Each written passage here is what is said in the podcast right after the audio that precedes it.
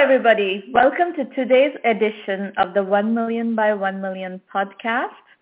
I'm here today with Dennis Joyce from the Alliance of Angels. Welcome, Dennis. It's great to have you. Thanks for inviting me. I'm happy to be here. So tell us about your investing focus. How does the um, alliance work? What is the focus? And what size investments do you like to make? The Alliance of Angels is uh, the largest angel investing uh, network in the Pacific Northwest. Uh, we have a rotating membership of um, roughly 145 members. Um, mm-hmm. Probably about 10 times as many people have come in and out of the organization and are connected to the network. Mm-hmm. Uh, so it's a very, very vibrant community. We meet once a month. Um, we typically screen roughly 35 businesses per month. Um, some mm-hmm. of them first and second time um, applicants.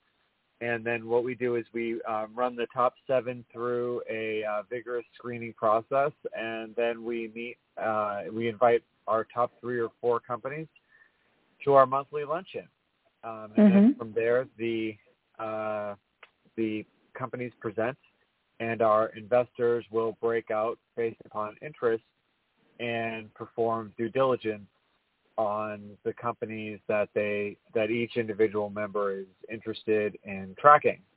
Um, yeah. So it's very much a member-led uh, process, and um, it's kind of decentralized. So um, it provides each member an opportunity to get deal flow, but then to make individual decisions and write their individual checks. We are yep. all um, accredited investors, and we're all adults.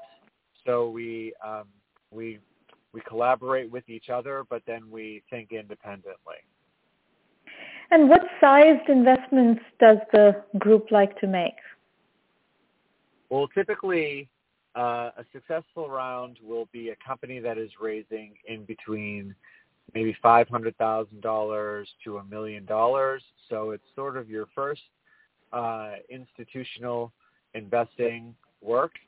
Um, mm-hmm. It's usually a company that has uh, has a team in place that is doing it full time that needs to raise some money to get their product out to market and get some uh, sales, and they need uh, some some finance to to really kind of fuel their next um, uh, 12 to 18 months of operations. And that's that's a good fit for us because we want to work with a company that is you know operational and working on it, not just you know theoretical. And we want to be able to provide as much um, help and resources as the company needs in order to get to the next level. And what um, validation do you want to see in the ones that you do choose to invest in? Are you looking for customers? Are you looking for pre-customers, revenue, pre-revenue? What is the sweet spot? Uh, for me personally or for the alliance? For the alliance? Well, the alliance is typically looking, um, you know, as as investors, we are balancing, you know, thousands of uh, uh, uh, patterns, or we're trying to match uh, different sort of patterns. And you know, there are what I what I think of as risk factors. I, when I look at a company, I'm sort of balancing all the different ways that this um, company is going to run into problems. And I'm looking for the founder of the company to show me that they are um, capable of mitigating these risk factors one by one. So it's mm-hmm. not I'm not necessarily uh, when I'm looking at a business plan. I'm I'm trying to fit the the idea into its marketplace, and then I'm trying to say, okay, well, there here are the risk factors in that marketplace, how is this founder going to tackle that? Are they going to charge enough money to make a living at this? Are is it um, easy for them to acquire customers? Uh, are is this a huge marketplace where they're capable of making, you know, uh, 10, 15, 20, 50 million dollars in revenue uh, per year? You know, I'm I'm looking at those types of I'm looking at those types of um, opportunities and then risk factors and trying to see if uh, we can kind of make sense of them. And um, you know, in that place, I'm looking for companies that are going to be able to get um, lots of revenue. I'm looking for a team that's capable and under, have deep domain experience, and I'm looking for um, a huge revenue opportunity because I think those three drivers are going to take a company very far. So going back to my question, in terms of stage of validation, what is the sweet spot? Do you Are you looking to see customers already in place? Are you looking to see revenue already in place before you are willing to write the check? Well, yeah, definitely we're we're looking for we're looking to see as many customers lined up. Um, you know, a founder has to um, really know their space from a sales perspective. So a lot of the best business plans are the ones where the sales and marketing team have lined up customers, have created inroads for their first set of customers, um, have validated the product a little bit from a sales perspective. And, you know, we really need, it, it's kind of a, it's, a, we're sort of constantly driving towards more sales. A lot of times we see we see companies that don't have any customers lined up, and that's a huge risk. So, you know, you you need to constantly be working towards mitigating that risk all the time. Um, I wouldn't say that there's one like moment where you're like, aha, that's that's my signal to invest but we're always looking for the teams that have an understanding, a deep, deep domain understanding of like their product and their customers and what those customers are willing to pay for it. And the best ones are the ones that are constantly trying to drive sales, constantly trying to drive um, revenues, trying to charge a lot of money for the product. That's like a big thing for me because I think a lot of. So you like B2B deals that are larger ticket items, if I'm hearing you right. No, that's not necessarily the case. I'm, uh, it doesn't, for me, um, it doesn't really matter what um, industry it is, what type of um, product it is, what type of marketplace. I don't really, I'm kind of agnostic in terms of that. What I'm interested in is you know the um, the unit sales and the cost to acquire customers, how difficult it is, the sales cycle, how long that is, the ability for the sales team to understand their marketplace and their vertical. Those are the things that I'm looking for. I'm not. I don't have like a a one sort of a, an area that I focus my investing. But you, but you just said that you want people to be charging a lot for what they're selling, and that typically tends to be the B2B deals, and especially B2B yeah. enterprise deals. I mean, in some areas, but I mean, I've invested in a, um, I've invested in companies that uh, are uh, consumer products as well. So I don't really have a necessary, um, you know, uh, area. For me, I'm I'm not your typical uh, tech investor. I'm I'm an I'm an angel investor. I'm an investor. So I I'm I'm really agnostic in terms of product area. Okay, and um, geographically, you invest all over the Pacific Northwest, Northwest, or do you also invest outside of the Pacific Northwest? The Alliance of Angels is uh, focused primarily on the Pacific Northwest. So we look at deals coming out of uh, Portland, Seattle, um, and up north to Vancouver, British Vancouver. Columbia. Uh, we mm-hmm. get uh, inbound um, deals from um, places like Eastern Washington, so that would be Spokane or Coeur d'Alene, Idaho. Um, but our primarily focus would be Seattle-based companies. Um, and mm-hmm. me personally, I focus my attention almost entirely on Seattle-based companies. I will syndicate from time to time a deal outside of uh, Pacific Northwest, but it's very, very rare. Okay. And um, what do you see? You said you see 35 deals a month. So if you look at your last 15 months of deal flow, what trends do you see? And by the way, we are, um, our community is all technology and technology-enabled services. So if you could focus on the technology trends, that would be great.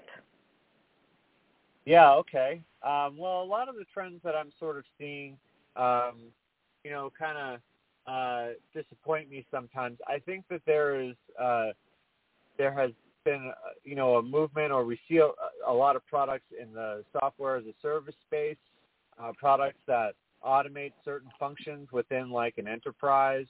Um, uh, products that provide like a dashboard of like oversight into certain areas of an enterprise that helps them optimize, which I think are like very, very valuable and could be, um, you know, uh, helpful for an acquirer. Uh, my my question usually with these companies is, is how much are you charging? How, how how costly is it to acquire customers? How long does it take to drive sales? Those are some questions that I'm asking whenever I when I when I see some of these kind of pure pure uh, purebred SaaS plays. Talk about your current portfolio. What have you invested in? What are some of the highlights, and how do you decide in those particular cases what was it that caught your attention? Um, well, some of my highlights. Uh, I, I recently had a company acquired by Nordstrom called BevyUp, which uh, mm-hmm. provided a co-shopping um, uh, solution for small businesses. And now, um, and you know, one of their top clients was Nordstrom. I thought that in that case, the product was very, very um, valuable sort of uh, um, um, tool for an enterprise such as Nordstrom. And you know, we we really hit the nail on the head on that one. For me, the team. and what really, did it do? What, from a clothes shopping point of view, what did it do? It allowed um, the sales representatives from a place like Nordstrom to work with their customers um, in a shared shopping cart um, capacity. Um, so it was like uh, it was a it, it was it was a co-shopping uh, platform, and okay. uh, it was acquired two weeks ago by Nordstrom. So it was a. And when it came to you, what did they have? When did when you invested in the company, what did they have? Well, they had a very simple software platform and a vision for um, co-shopping and e-commerce um, world. Did they have customers? Um, they had, uh, yeah, they did have a pilot in place with uh, a jewelry company called Zales. So I thought okay. that was a very valuable sort of early um, validation. Yeah, early market validation of the product. They were able to nail uh, Nordstrom and a few other sort of smaller e-commerce plays. So I thought that when they came to me, they were very, very early. They were bootstrapped, um, and they were uh, just a very uh, competent, focused team. And I thought that, you know, w- with the exception of Amazon, they had a whole sort of uh, frontier of potential uh, customers. And mm-hmm. um, and and so uh, you know, the, the team was able to execute. They were they were able to be very lean. Um, they didn't raise a lot of money, and then when they were able to find an acquisition that, you know, uh, provided investors with um, an exit, you know, they took it. And I think that that was like a very intelligent, smart um, move for the leadership because it gave us our investment back in a in a reasonable time frame and we were very very happy with the team. It was a it was a great result all the way around.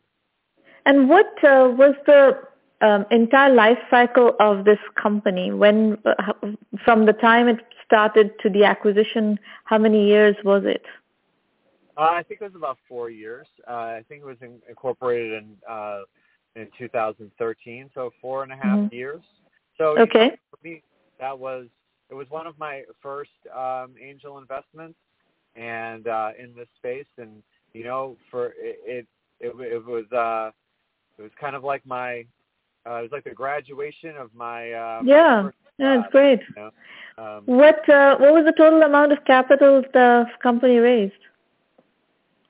Uh, I think that they raised um, uh, under five million. And under five million. and I don't think that the terms with Nordstrom have been um, disclosed. Uh, so I mean, um, I, I think you'd have to sort of read it, read about it in the publications, you know, GeekWire, et cetera. Um, has, yeah. Um, uh, writing so about it. this is actually an interesting segue into a trend question that I wanted to ask you. Um, we are in 2018, and lots of stuff have already been built. nowadays there aren't so many wide open opportunities out there to build these you know billion dollar companies there are there are opportunities to build billion dollar companies but the compared to the amount of capital and the number of investors who are chasing those opportunities i don't think we're not going to have five six hundred um, seven hundred of those opportunities it's going to be a limited number of those opportunities but there are many, many niche opportunities. Some of these businesses need to be built for small amounts of capital, under $5 million worth of capital, and, and sold for, you know, again, a reasonable exit. Most of the exits that happen in the, the industry are under $50 million exit price deals. So if you build a company for under 5 million and sell the company for under 50 million, that is still a very reasonable investment with good return on investment for the investors, good um, you know, good money-making opportunities, wealth creation opportunities for the entrepreneurs. So those are healthy deals. Right. It sounds like that is something that you are interested in. Is that is that true about you personally, or is it true about the entire alliance? Um, well, you know, it's good to get some of those results in. I think for in the case of um, you know a software platform selling into the enterprise. Um, there, you know, when you if you find out that there is kind of like a long sales cycle, and uh, if you feel like the acquirers are really trying to uh, drive down the valuation when they want to acquire you, you know, it's important to really just kind of like take your shots and then if if that looks like that this is like your perfect opportunity for an acquisition i think you can take that um as an investor i mean i I, I think that there are there are so many opportunities out there that you know in certain spaces, yeah, um, we've seen a lot of like, uh, um, you know, we, we we see a very very uh, a full marketplace in certain areas of tech. However, I do not think we are even at the earliest phases of what we need to do as a society in order to grow.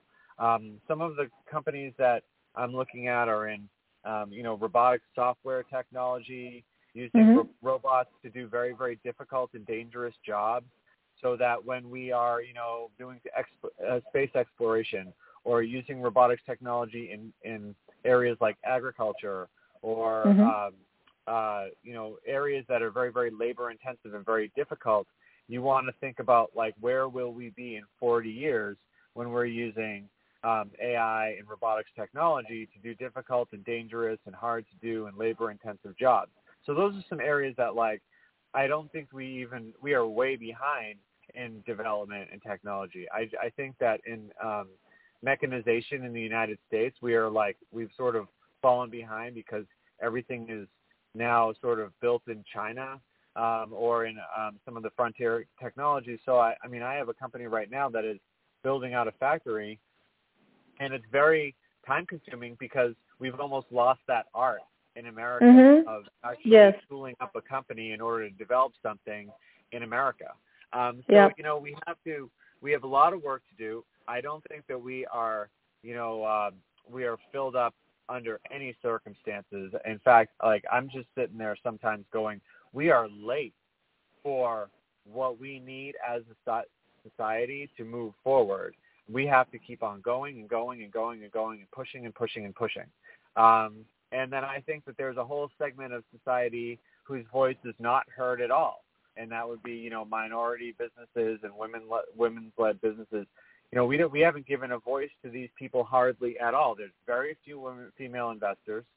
There's very few uh, founders uh, of you know um, African American descent and investors of African American descent and other minority groups in America that get their money. So I, I'm very, very passionate about inclusion um, and really listening to entrepreneurs and innovators of minority um, groups because we're not we're not even close to having a balanced ecosystem in tech for um, these types of entrepreneurs. So, given what you just said, um, and if you then look back on the deal flow that you have seen um, I, I, have no doubt that you're seeing, especially given your geography is the Pacific Northwest, I'm sure there is a lot of robotics and AI stuff going on. I know that for a fact from our work.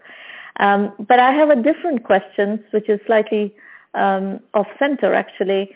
Um, you know, we obviously we are at a time in history where there is a huge number of people who are unhappy and struggling and um, you know under tremendous stress their livelihoods are going away because of a lot of the things that we are doing with technology and so forth are you seeing deal flow that have interesting concepts in addressing some of their pain um, so could you maybe give me an example I don't know. I'm asking you to give me an example.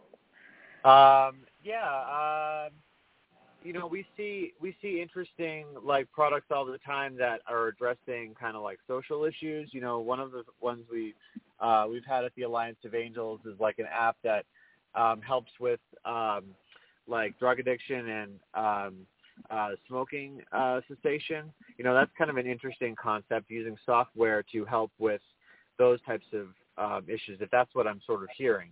Um, you know, the other thing is, is like with mechanization or with uh, robotics technology, you know, we we we do have, uh, uh, yeah, I have a, a company right now that's using real estate technology to help with the issue of affordable housing in some of our cities in America. And you know, yeah. that's kind of like that's kind of one of those things where you know it's it's a big problem.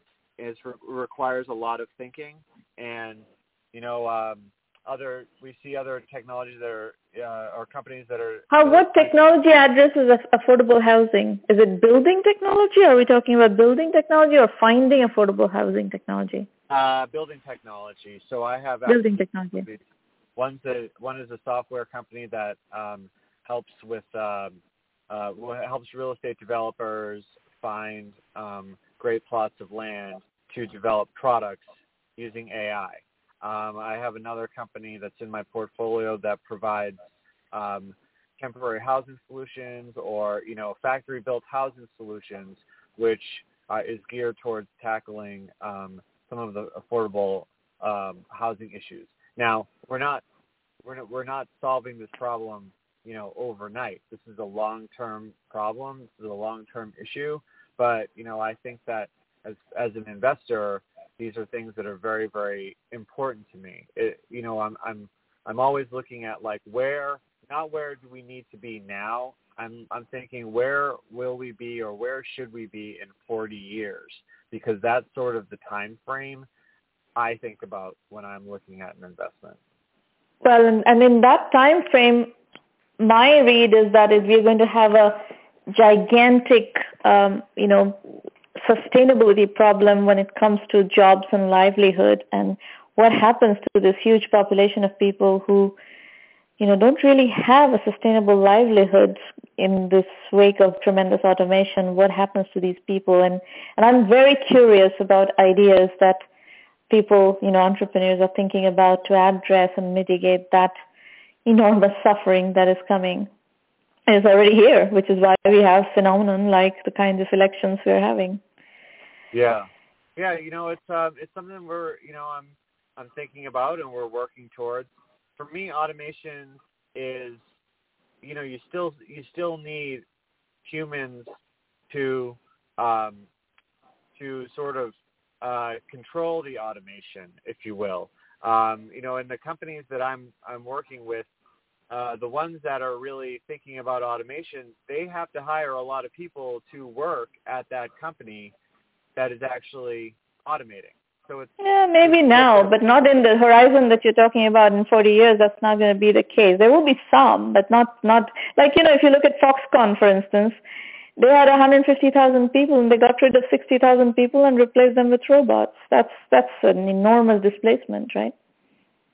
Uh, definitely. And um, you know, I need to think about that a little bit more.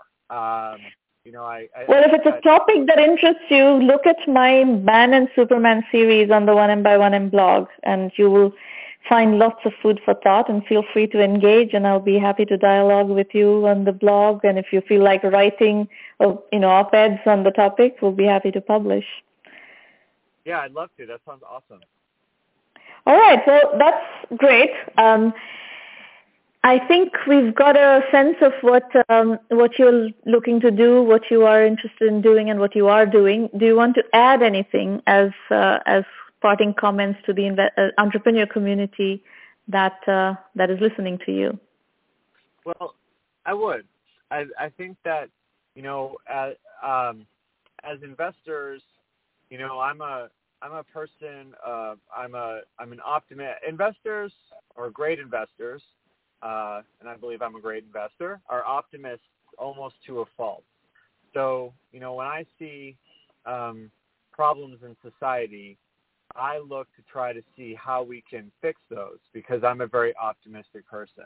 And you know, um, what I, the advice I would say to entrepreneurs and people that are interested in innovation and tech is, is like when you see problems, when you see things that occur to you as important, things that you want to see in life, um, you know, try to see if you can solve those problems because I think the greatest ideas that we have are the ones that occur to an individual as important and then they go after it and they try to solve that problem and they try to build a team to tackle those types of issues. So, you know, I think that um, that's why I'm a I'm a big believer in this space and I'm a big believer in the in, in providing opportunities for entrepreneurs that are looking to, you know, really make a difference in the world. All right. On that note, thank you for uh, joining the show today, and uh, listeners, thank you for uh, listening. Please uh, be sure to stop by at one of our uh, weekly mentoring roundtables. They are available pretty much usually on Thursday mornings, sometimes on other days, but look on the website 1m1m.com under free public roundtables and we'll be happy to work with your venture and uh, your strategic issues. And um, keep looking um, at the podcast list and tuning in for more perspectives from investors, entrepreneurs, and the entrepreneurship ecosystem in general. Thank you for coming today.